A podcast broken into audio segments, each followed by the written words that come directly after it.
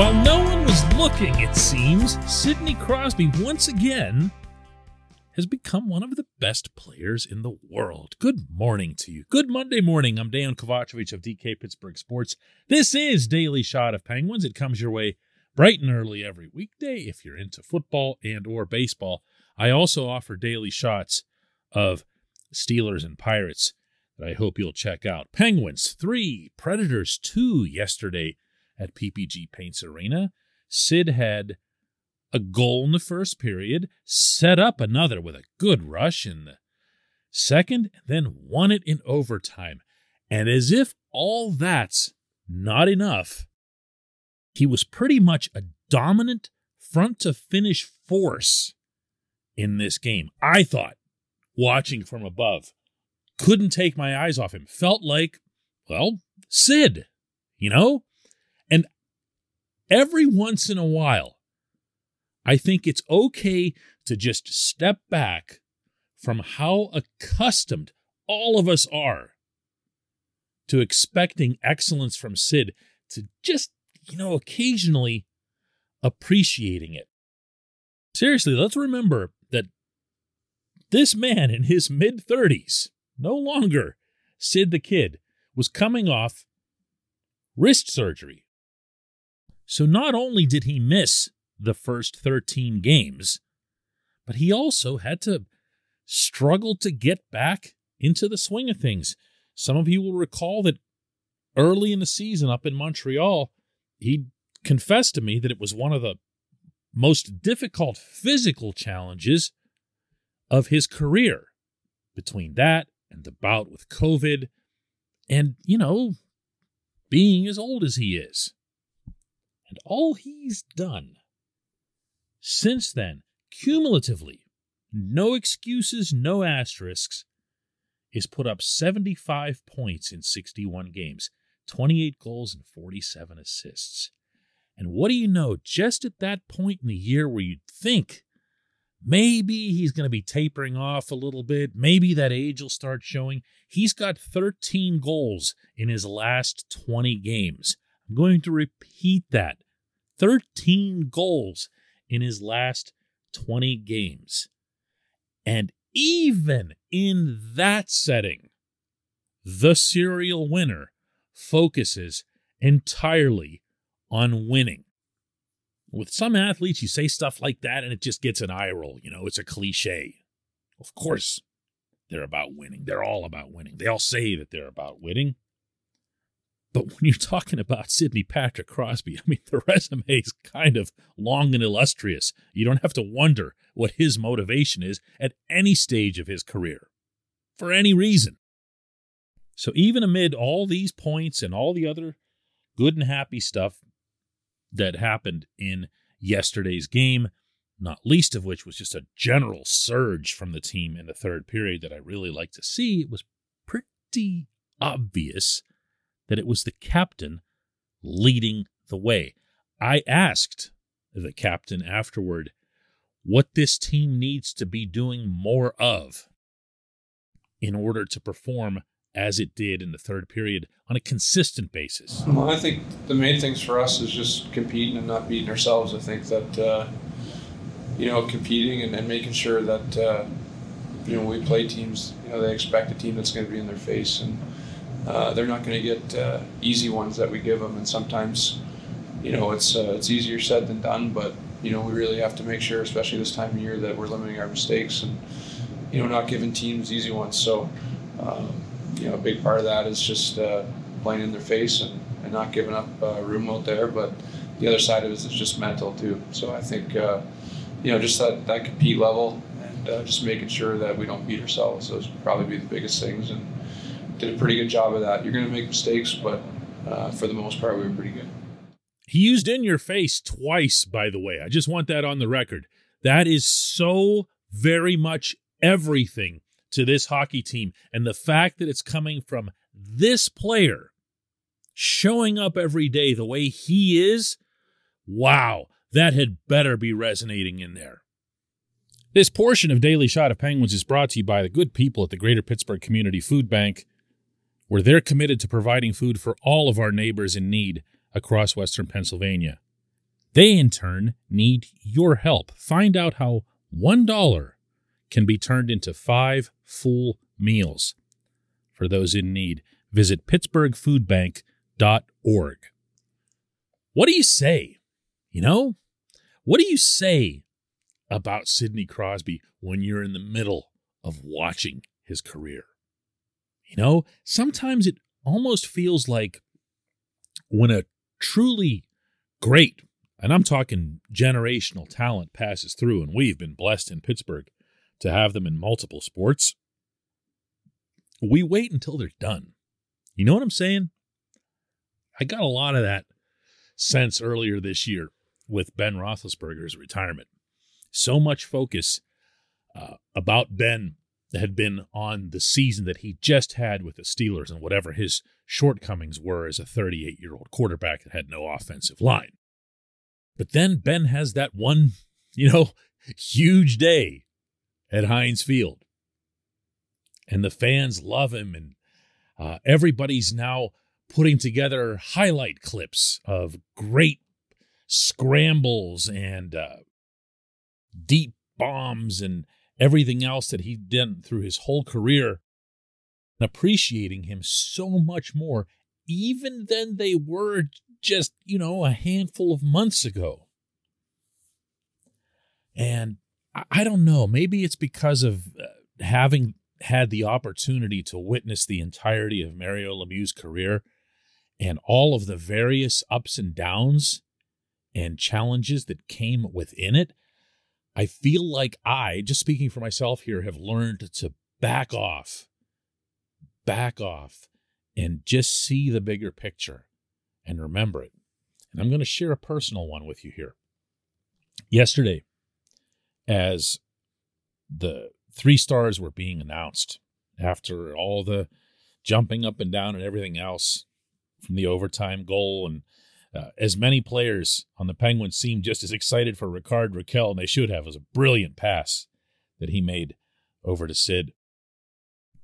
And as Sid's leaving the ice, he's got a puck in his hand, and he comes back out for the three stars. And I got to tell you, I have my bag my computer and everything over my shoulder. I'm done in the press box. I'm heading downstairs to where the press room is to do the interviews and everything else here. So my work up there is over. And I am almost always either halfway to the elevator or really close to the elevator by the time they do three stars. I can kind of hear them in the background. I, I wanted to hang around for this one. I wanted to hang around. So I stayed there at the bottom of the steps up there and watched Sid come out and take his characteristically business like twirl. And those of you who've been there for it know exactly what I'm talking about. There's never anything extra. There's never anything like what Rakell did, where he uh, reached up with both gloves and applauded the fans back. It's, it's just Sid. Sid is just the consummate pro. He goes out there, he takes his twirl, and I'm still watching. I'm still watching. And he's about to head the whole way down the tunnel. He stops, looks up, he still has that puck in his hand, and he sees uh, a child, not right there in front of him, but in the row behind. And he wants to make sure that that child gets the puck. And he also wants to make sure he doesn't, you know, doink the kid on the head by flipping it up there. So he very carefully hands the puck to someone, but with a very specific instruction to give it to that child. I am sharing this with you for no reason. I have no message to offer to you. I am not telling you anything that you, as a fan of this franchise, don't already know and in all likelihood haven't already experienced and witnessed for yourself. Just, you know, just enjoy him, Pittsburgh. Enjoy him in the moment. In the moment while he's still right there in front of you doing all these great things on and off. So when we come back,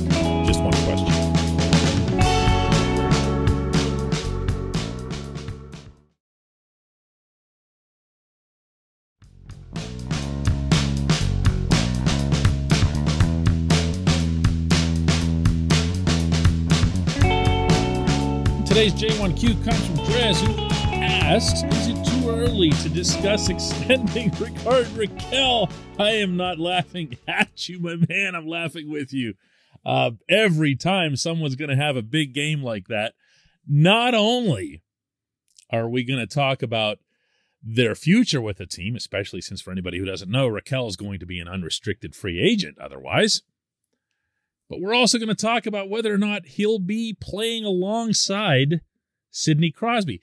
The funniest thing, I don't know that I've ever seen this in my hockey life, but one forward having three assists and directly figuring into the three points of another forward when neither of them shared the ice as a regular five on five line or even on the power play. It just happened to work out that whenever Sid and Rakell uh, overlapped shifts, I, I guess you could say, including in overtime, that it worked out that they connected. And yes, of course, this is the kind of thing that is going to get everyone all the way up to the head coach wondering whether or not it should happen on a consistent basis. Mike Sullivan actually seemed to acknowledge afterward that it could.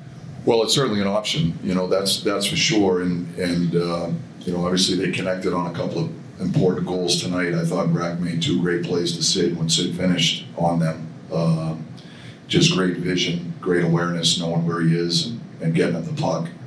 Um, you know, I, I do think that that potentially could be an option for us moving forward. It's a discussion that we've already had on, on what what our top six is going to look like and, and who's going to play with whom. But but you know, one of the reasons uh, Hexy went out and got Rack for us was we felt like he was a guy that could play with either Sid or Gino. Now, I'm not expecting that. I think it would take an awful lot to break up Sid, Jake Guentzel, and Bryan Rust. But there is the not so small matter of making sure that you also have a second line and presuming that Evgeny Malkin isn't suspended for his really ugly high stick infraction at the end of the second period, and I happen to be of the opinion that he should be suspended for it, then you're still going to need to find a way to create that balance. Uh, Rakell's been good all along, but there hasn't necessarily been that, you know, that gel that you want to see between him and Gino. My own opinion, this is not something from inside the team as to why that is, is that Rakell carries the puck. And Gino, when he doesn't have the puck on his stick, tends to disengage a little bit. Whereas Sid loves it. Sid lives for extended possessions in the offensive zone. So I, I think there might be something there. Plus, you know, Malkin and Rust have a pretty nice uh, connection slash relationship of their own. It's worth at least contemplating, and it's good to hear that the coach is. As for Rakell, he's just been good. He is. I had this thought a lot during the game yesterday. He's that rare passing winger generally speaking, when you think of wingers, really at any level of hockey, you're thinking of guys that are snipers, that are finishers, put themselves into uh, open ice or soft spaces and finish. Well, Rakell's good at that too, but that should not take away from the fact that he might be even better as a distributor. If you're looking for a comparable, at least in that regard, in the NHL, I'd look at Blake Wheeler in Winnipeg uh, guy, yeah, he can score, he can fly, he's big, and all that other stuff. But principally, when you get right down to it, he's a pass first guy. He's a guy who, after a couple of months, you could look at his totals and see like four goals and 25 assists and not at all be surprised. Rakell's got some finish to his game. So you wouldn't expect that. But if it happened, again, you wouldn't be surprised. That's a pretty neat commodity. Know what else he does well that I don't hear many people discussing? He goes to the net. Now, he doesn't do it in the Patrick Hornqvist kind of way. Nobody does. He's not going in there for the express purpose of getting killed. That was Hornqvist's game. He wants to show the goalie the seven and the two, and doesn't matter what else happens. or wait, I think it's a seven and a zero in Florida now. Whatever, you get the idea. He wants to just go there to cause mayhem.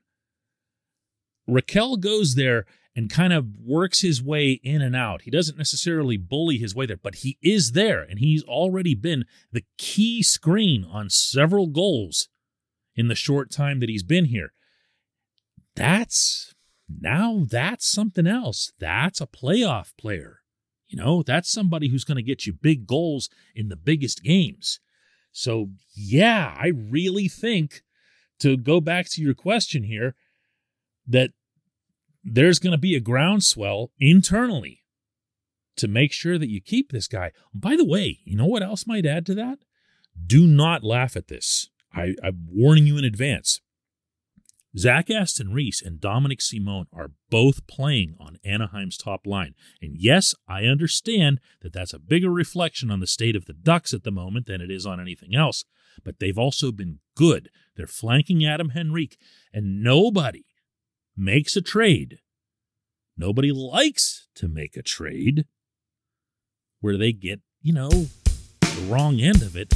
And then the guy that you got just kind of walks away after two months. It shouldn't be a factor, but it is. These are humans involved in these exchanges. I appreciate the question. I appreciate everyone listening to Daily Shot of Penguins. We'll do another one tomorrow.